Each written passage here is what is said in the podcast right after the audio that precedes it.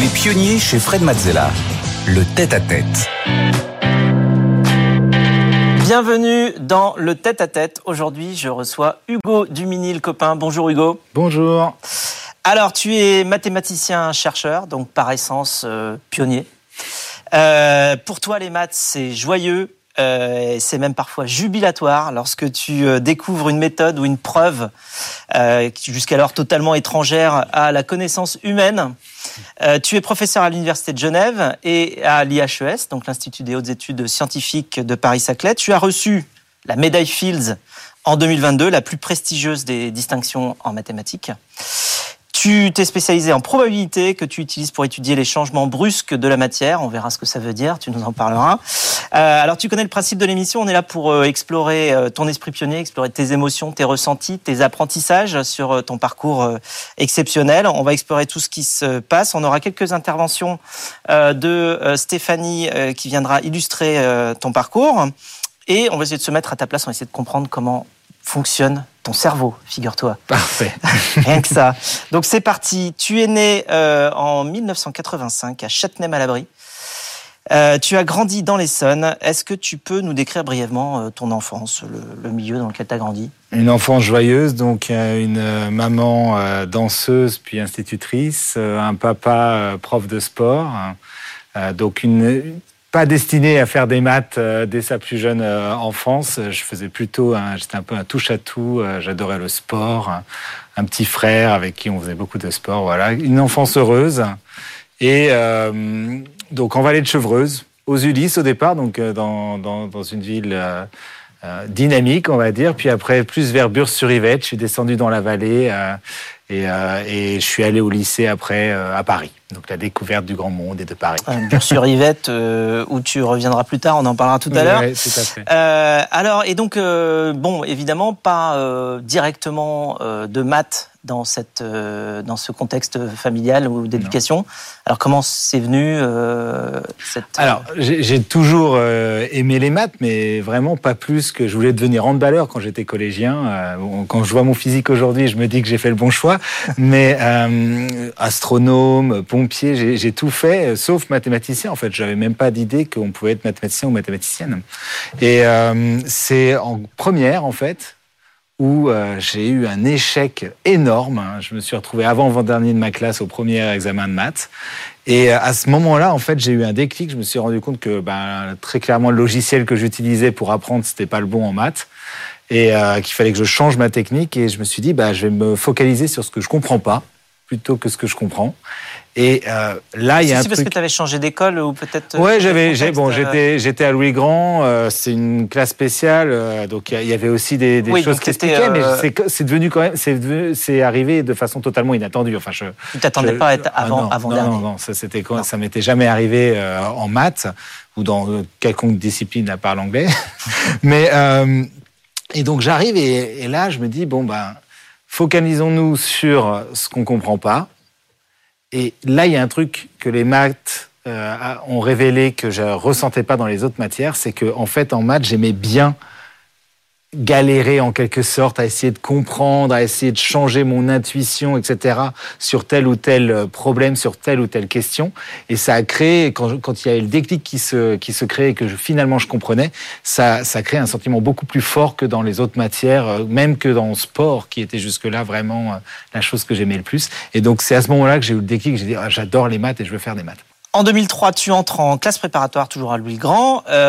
Ton prof de maths s'appelle Yves Duval et il te marque beaucoup. Oui, parce que Yves, c'était vraiment euh, une personne qui acceptait d'exprimer ses euh, émotions quand il faisait des maths. On a, on a parfois tendance, hein, même dans le, dans le, dans la, dans l'esprit collectif, on, on, oppose rationalisme à, les gens qui sont rationnels aux gens qui sont émotifs. Or, c'est pas le cas. Les mathématiciens sont très émotifs aussi. Et euh, cette personne m'a vraiment montré que bah, c'était euh, cohérent et qu'il y avait aucun souci. Et donc moi, ça m'a libéré parce que j'étais quelqu'un qui ressentait beaucoup d'émotions quand je faisais des mathématiques. donc de voir mon enseignant, qui est quand même le modèle euh, euh, qu'on a envie de suivre, avoir ses émotions quand il nous enseignait ses maths, parfois même la colère, hein, pas que des émotions positives. Ça peut être de la frustration, euh, de la. Et tu parles alors du coup quand tu résous un problème de maths ah, ah, oui, moi je parle. Je... Et puis alors c'est très dépendant de mon humeur. Ça impacte énormément mon humeur. Et, euh, et, au contraire, il faut jouer justement dans ces moments où on a la niaque, ces moments où on est peut-être un peu heureux, euh, presque béat, etc. Savoir gérer ça pour créer, pour, pour euh, influer sur, sur la créativité en fait. Donc pour toi, raisonner, c'est le plaisir de jouer avec son cerveau. Alors tu entres ensuite à Normal Sup, Rudulm, tu découvres que c'est le domaine des probabilités qui t'attire le plus. Et de nouveau, euh, étonnamment, c'est venu d'une difficulté première. En fait, au début, il y a, l'un des premiers concepts qu'on vous apprend quand on parle de probabilité. C'est pas évident qu'on puisse faire euh, comme ça euh, étudier le hasard, parce que le hasard, c'est en général exactement ce ce qu'on ne peut pas prédire, ce qui est désordonné, etc. Mais donc il y a toute une théorie du hasard. Et le premier concept qu'on vous apprend quand on quand on vous enseigne la théorie des probabilités, c'est un concept qui semble pas très intéressant. Enfin, moi, la première fois que je l'ai vu, j'étais là, mais pourquoi on me parle de ça C'est quelque chose que j'ai vu mille fois sous une autre forme. Et pendant deux mois et demi, j'ai rien compris à ce concept. Mais il y a un moment où, ça où j'ai eu le déclic et là j'ai fait ah non mais c'est génial. C'est le concept de variable aléatoire, ça s'appelle. Et en fait moi je voyais juste une fonction. C'est une fonction, une variable aléatoire. Je comprenais pas. Je disais, mais moi, les fonctions, on m'en parle depuis des années. Pourquoi on nomme ça différemment?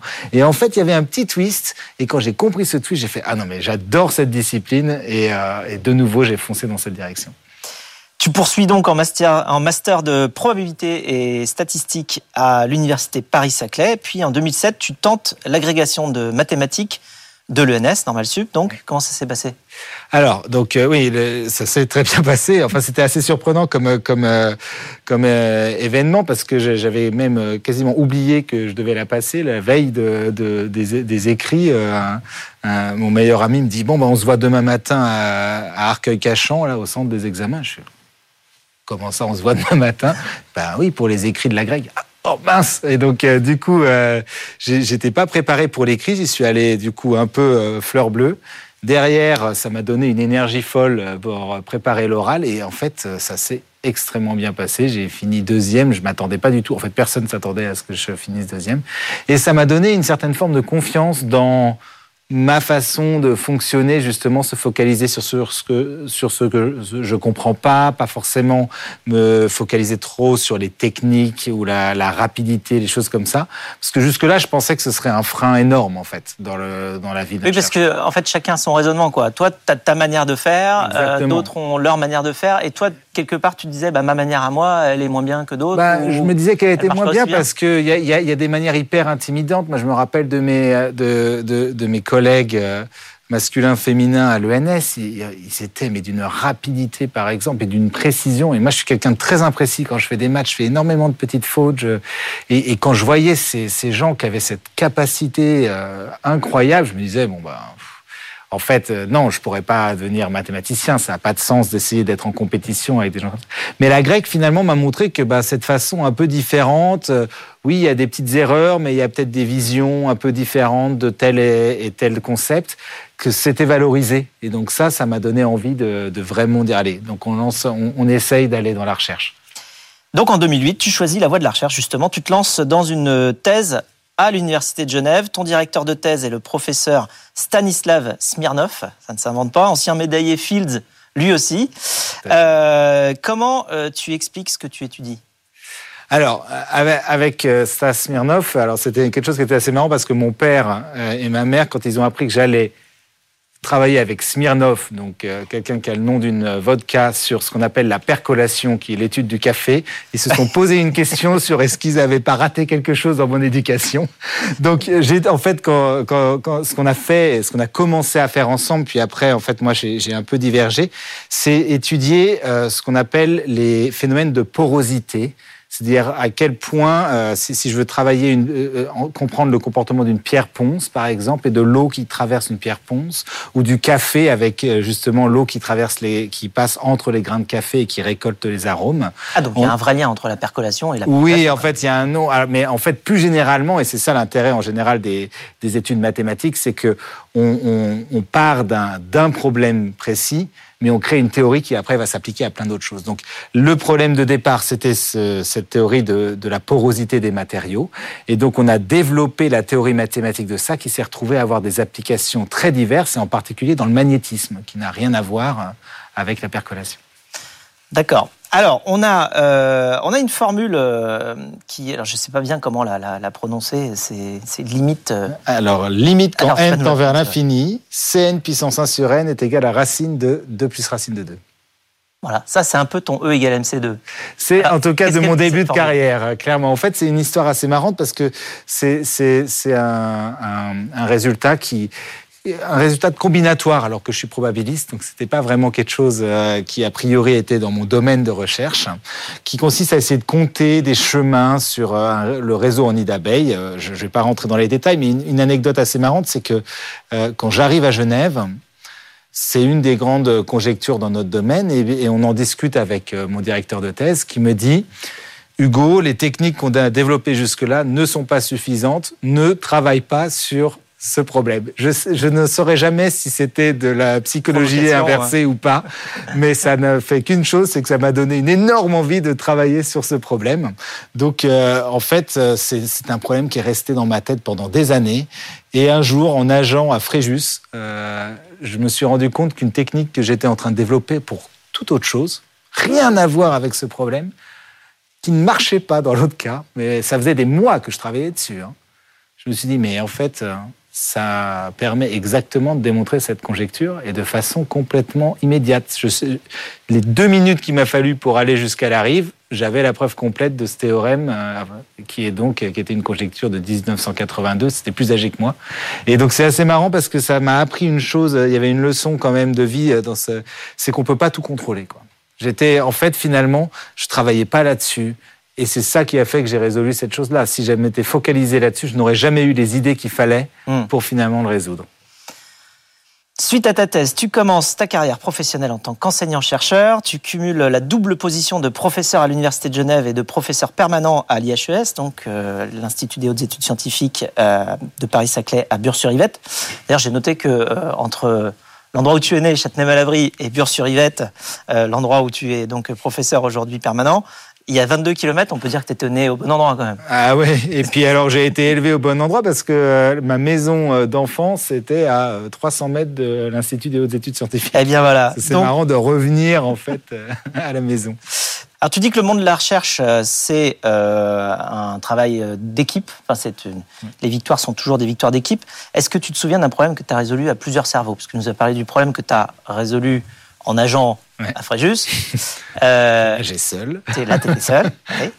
Oui, alors c'est peut-être ma plus belle anecdote, en tout cas c'est mon plus beau souvenir mathématique. On, buvait un café, alors vous allez me dire que je suis un peu obsédé par le café, mais euh, on buvait un café avec, euh, avec mon collègue le plus proche, il s'appelle Vincent Tassion. C'est, vous savez, dans, le milieu, les mathématiciens et les mathématiciennes qui travaillent euh, ensemble, en fait, c'est tellement fort comme lien que très souvent ça, on commence juste en étant des collègues, puis on devient de très proches amis. Donc Vincent est, un très proche ami. Et, donc on, du coup, bah, on passait du temps euh, juste en parlant a priori pas de maths. On buvait notre café et là, paf, euh, il me dit euh, ben j'ai cette idée, je sais pas quoi en faire, mais je la trouve fun. Et cette idée, quand il me l'a décrite, c'était exactement ce qu'il me fallait pour faire quelque chose. C'était ce, qui me manquait. C'est vraiment comme si c'était venu avec la clé de la porte que j'essayais d'ouvrir depuis des, des mois et des mois. Et donc, en trois, quatre allers-retours comme ça, trois cas, un, genre de ping-pong intellectuel, on s'est retrouvé à, obtenir une nouvelle preuve d'un théorème qui était un enfer absolu à présenter en cours. C'était vraiment, euh, vous savez, c'est quelque chose qu'on peut faire en tant qu'enseignant à l'université, qu'on peut pas faire euh, à l'école. C'est, euh, on avait le droit de dire, en gros, bon là, les élèves, on est désolé, mais ça va être très dur pendant trois cours. Vous non, brace, brace, euh, baisser, les, baisser les épaules et euh, ça, va, ça va secouer pendant trois semaines. Donc on, détestait tous enseigner ça. Et là, la preuve qu'on a trouvée, mais en 20 minutes, tout est, euh, tout est expliqué. C'était un autre chemin. Et c'était un chemin complètement différent et jamais je l'aurais trouvé seul. Jamais il l'aurait trouvé seul. Ça a vraiment été un partage. Et ça, c'était beau, ça. C'était une séquence de jubilation euh, mathématique. Ah oui, un son sauté dans tous les sens après. C'est un petit peu pour ça, je pense que, que vous euh, vivez euh, en tant que scientifique, c'est pour ces, ce genre de moments-là. Alors le propre de ton métier, c'est d'être pionnier. Tu cherches des solutions à des problèmes encore jamais résolus. Euh, tu dis te sentir à ton pic de créativité aujourd'hui et ça n'est pas passé inaperçu. Stéphanie. Oui, c'est le moins qu'on puisse dire, euh, puisque vous avez reçu la médaille Fields en 2022. C'est la plus prestigieuse hein, récompense en mathématiques, considérée comme l'équivalent du prix Nobel. Euh, cette médaille, elle est attribuée tous les quatre ans lors du Congrès international des mathématiciens et elle est remise au maximum à quatre chercheurs de moins de 40 ans. Parmi les 44 lauréats de la médaille Fields depuis sa création en 1936, 12 sont des mathématiciens dont les travaux ont été réalisés en France. Parmi eux, il y a le franco-brésilien Arthur Avila, Cédric Villani, récompensé en 2010, ou encore Alain Cohn, qui lui reçoit la médaille en 1982. Alors, Est-ce que tu peux nous expliquer en quelques mots cette découverte et éventuellement s'il y a des applications ou pas encore? Alors, c'est. Je pense que j'ai j'ai posé un problème au comité Fields, quelque chose d'assez subtil, parce que ils aiment bien euh, juste prendre une découverte justement et, euh, et l'isoler et dire c'est pour ça. Et dans mon cas, en fait, j'ai une vision plus euh, percolative. Justement, j'essaie d'aller dans plein de directions et de faire plein de petits pas pour faire progresser une théorie globale. Donc les, les, les résultats en fait qui ont été récompensés, c'est essentiellement le fait que cette fameuse théorie de la percolation pour la porosité, en fait, elle était comprise que dans un cas très particulier qu'on appelle le cas de la percolation indépendante, peu importe, c'est technique, mais euh, et en fait, le problème, c'est que c'était pas, du coup, ça s'appliquait pas bien à, d'autres euh, phénomènes. Donc moi, ce que j'ai fait, c'est que j'ai voulu développer une théorie plus générale de la percolation, et c'est ce que j'ai fait tout le long de ma carrière. Donc en fait, c'est pas un résultat, un résultat qui est sorti euh, du lot, c'est un ensemble de résultats qui ont développé cette théorie générale qui a du coup plein d'applications physique théorique. hein, parce que si on parle, tu me demandais euh, quelles sont les applications, euh, j'imagine que tu as en tête plutôt des applications technologiques ou des choses comme ça. Euh, la, vision euh, que j'ai de- des sciences, c'est que ben, on, est des mathématiciens, des mathématiciennes et on travaille en groupe en quelque sorte, non seulement sur chaque projet, mais aussi il y a une espèce, il y a une espèce de, une espèce de relais entre les différents mathématiciens et mathématiciennes, dans le sens que moi, mes motivations, elles sont purement esthétiques. J'ai jamais en tête les applications. ouais, pas encore. C'est pas ce qui m'inspire, euh, donc c'est pour ça que j'essaye de tu pas les avoir. l'inspiration aujourd'hui? Je les trouve justement à travers le fait que ben, j'ai cette idée naïve que si j'ai une idée qui est jolie, c'est que probablement c'est comme ça que ça se passe dans la nature. Alors, il y a aussi euh, Ah. tous- les, les différents chemins avec lesquels tu peux arriver justement euh, à, cette, euh, à, à- à ces, à ces recherches-là. Et ce, que tu, ce que tu mets en avant aussi, c'est le fait que euh, mais avoir euh, justement d'autres activités et savoir prendre du recul par rapport justement à son sujet, ça permet de revenir euh, souvent sur le même sujet avec d'autres angles. C'est ça qui te permet de trouver euh, Tout des à chemins, fait. des raccourcis. C'est pour moi, quand j'étais plus jeune, euh, parti- en particulièrement en thèse, j'avais tendance à vraiment euh, faire énormément de mathématiques. J'avais du mal à déconnecter parce que c'est aussi une passion. hein. donc les métiers passion, on sait bien comment ça se passe. euh, On a du mal à déconnecter. Et en fait, avec les années, je me suis rendu compte que la déconnexion m'apportait énormément parce que quand on déconnecte, on revient, mais on revient sur l'objet d'un différent, d'un angle différent. Et ça s'est renforcé, bien sûr, avec la naissance de ma fille. Et voilà, alors ça c'est mon chien. Il- il- voilà, par exemple, ça occupe. hein. Je peux vous dire que quand on promène le chien, on peut pas penser 100 à à 100% euh, quand il, fait 55 kilos au mat. Il faut être focalisé aussi sur lui. Et en fait, finalement, bah, ces états où on, se déconnecte, on reconnecte, où on est connecté mais que euh, partiellement, et ben en fait ça a plutôt boosté ma créativité, je dirais que euh, que bloqué. Donc le temps a été remplacé par moins de temps, mais un temps qui est bien meilleur. On va faire profiter un petit peu euh, les auditeurs des pionniers de tes talents de vulgarisateur. On va parler un peu de maths, mais avant cela, on va commencer par un petit état des lieux des maths en France, Stéphanie. Oui, et c'est pas glorieux hein, si la France a toujours eu de grands mathématiciens, 12 médaillés Fields, deuxième nation derrière les États-Unis. En la matière, eh bien, on obtient les pires résultats dans les classements internationaux. La dernière enquête Teams, euh, qui évalue les performances en maths des élèves de primaire et collège dans le monde, place la France au dernier rang en Europe. et avant-dernier dans les pays de l'OCDE. Aujourd'hui, le niveau moyen en maths des élèves français de est à peu près égal à celui des cinquièmes de l'année 1995. Le nombre d'enseignants-chercheurs a diminué de 20% ces dernières années. Et pour inverser la tendance, le gouvernement a organisé les assises des mathématiques auxquelles vous avez participé. C'était en novembre dernier. Euh, l'objectif de ces assises, c'est de, bâtir euh, une stratégie à horizon 2030 et faire que les maths participent à la résolution des défis de demain. C'est comme ça que c'était en tout cas vendu par les assises des mathématiques. Alors, on va essayer de reprendre très rapidement les bases. En quelques mots, les maths, c'est quoi pour toi? Hmm. Les maths, pour moi, alors ça c'est une question compliquée. Ah, il va falloir faire. à chaque fois, je me dis, il faudrait que je, je réfléchisse à ça pour avoir. Non, les mathématiques, c'est en quelque sorte euh, l'art de faire des liens. Qu'est-ce que j'entends par ça? C'est que le but, c'est de partir du spécialisé, du, du spécifique, de l'exemple, essayer de créer des choses unifiées, un langage mais c'est plus qu'un langage, un langage, des techniques, des concepts, des, théories qui vont permettre de traiter communément différentes choses. Très bien. À quoi ça sert? Alors, du coup, de facto, quand on crée des théories qui permettent, euh, des objets, des théories, des concepts qui permettent de parler de plusieurs choses à la fois, en général, elles permettent aussi de mieux en parler parce que les spécificités de chacune des choses vont apporter de la richesse à l'objet qui les décrit.